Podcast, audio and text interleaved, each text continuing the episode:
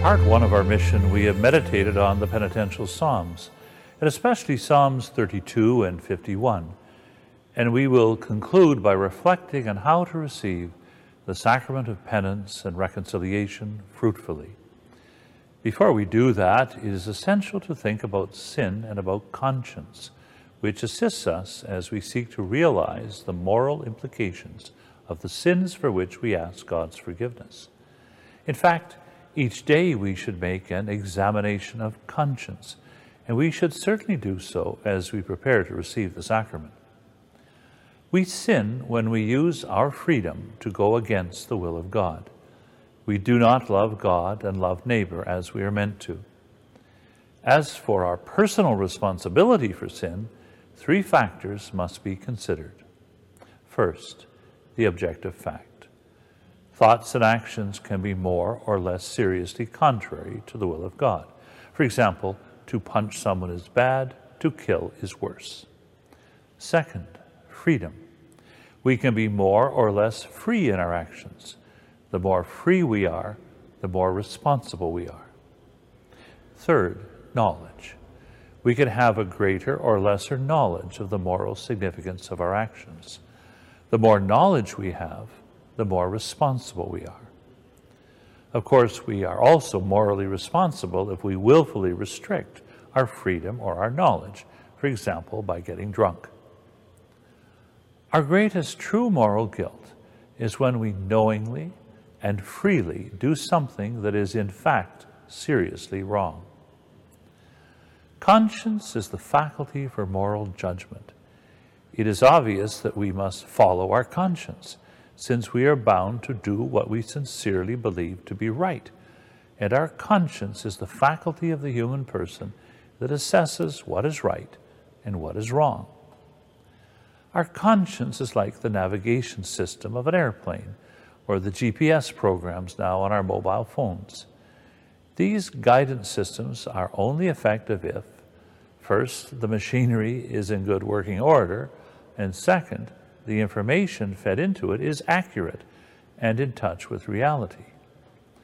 Therefore, our conscience needs to be working properly and be neither lax, where we do evil but think nothing is wrong, nor scrupulous, where we think almost everything we do is wrong, whether it is or not. We need to have a well adjusted conscience. If it is too lax, we need to consider more the justice of God. If too scrupulous, we need to consider more the mercy of God. Guilt is the alarm bell of conscience. It is like pain. It is good that we feel pain when we put our hand in the fire, for that warns us to pull it out. But pain is bad when it serves no warning purpose. Conscience is like a smoke detector. We want the alarm to go off when the house is burning down, but not when we burn the toast. Who can help us keep our conscience in good working order or tell us when it does not seem to be working properly? To help attune one's conscience, it is important to have a confessor or a spiritual director or friend who can give an honest assessment of whether one's conscience is balanced.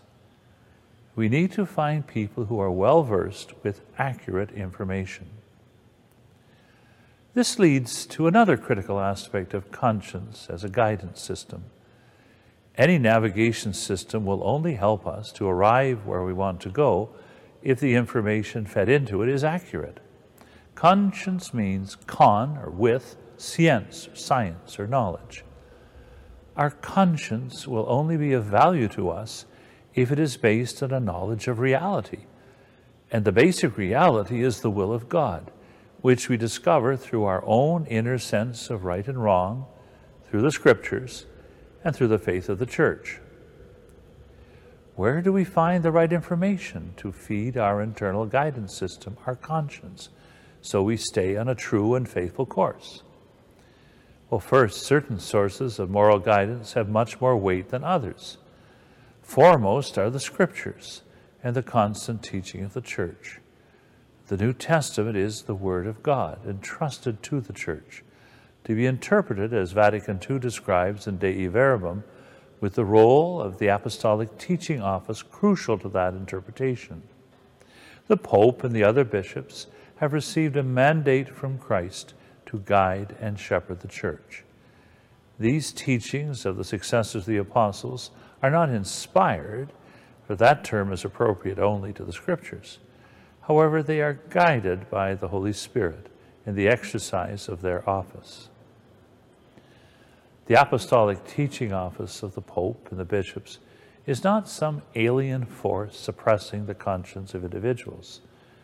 The apostolic teaching authority is simply proposing the moral coordinates that are the way of Jesus, who is the way, the truth, and the life. That proclamation is life giving and liberating and an invaluable assistance to each individual Christian in the formation of conscience. Throughout history, individuals who have disagreed with the gospel's challenges have routinely rejected it and formed their own consciences by other norms, as Paul's letters regularly indicate, even in the earliest days of the church. Well, one is free to do that, but it is important to know what that involves rejecting the authentic Christian norms for the formation of conscience. The Christian call to holiness is not vague or to be created afresh by each Christian. It breaks in upon our individual desires and opinions and challenges them and invites us to go beyond them. So, too, in the Old Testament, as the wise saying goes, the Ten Commandments are not the Ten Suggestions. We can choose to be part of a communion with many saints, spiritual teachers, and theologians who can help us interpret the Word of God in Scripture and in the living tradition of the church, but also with the gift of the Spirit guiding the teaching office of the apostles and their successors. In summary, first, each person must act according to conscience, for that is all a person can do if one is to act with integrity, and by that each person is judged by God. Second, our conscience is like the navigation or the modern day GPS systems.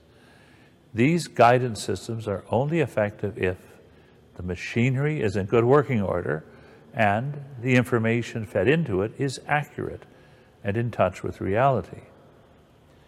Third, our navigation system, our conscience, however, is easily susceptible to bad or incorrect information, to rationalization, and all kinds of distortions coming from the popular culture or from within or the traditional formula, the world, the flesh, and the devil.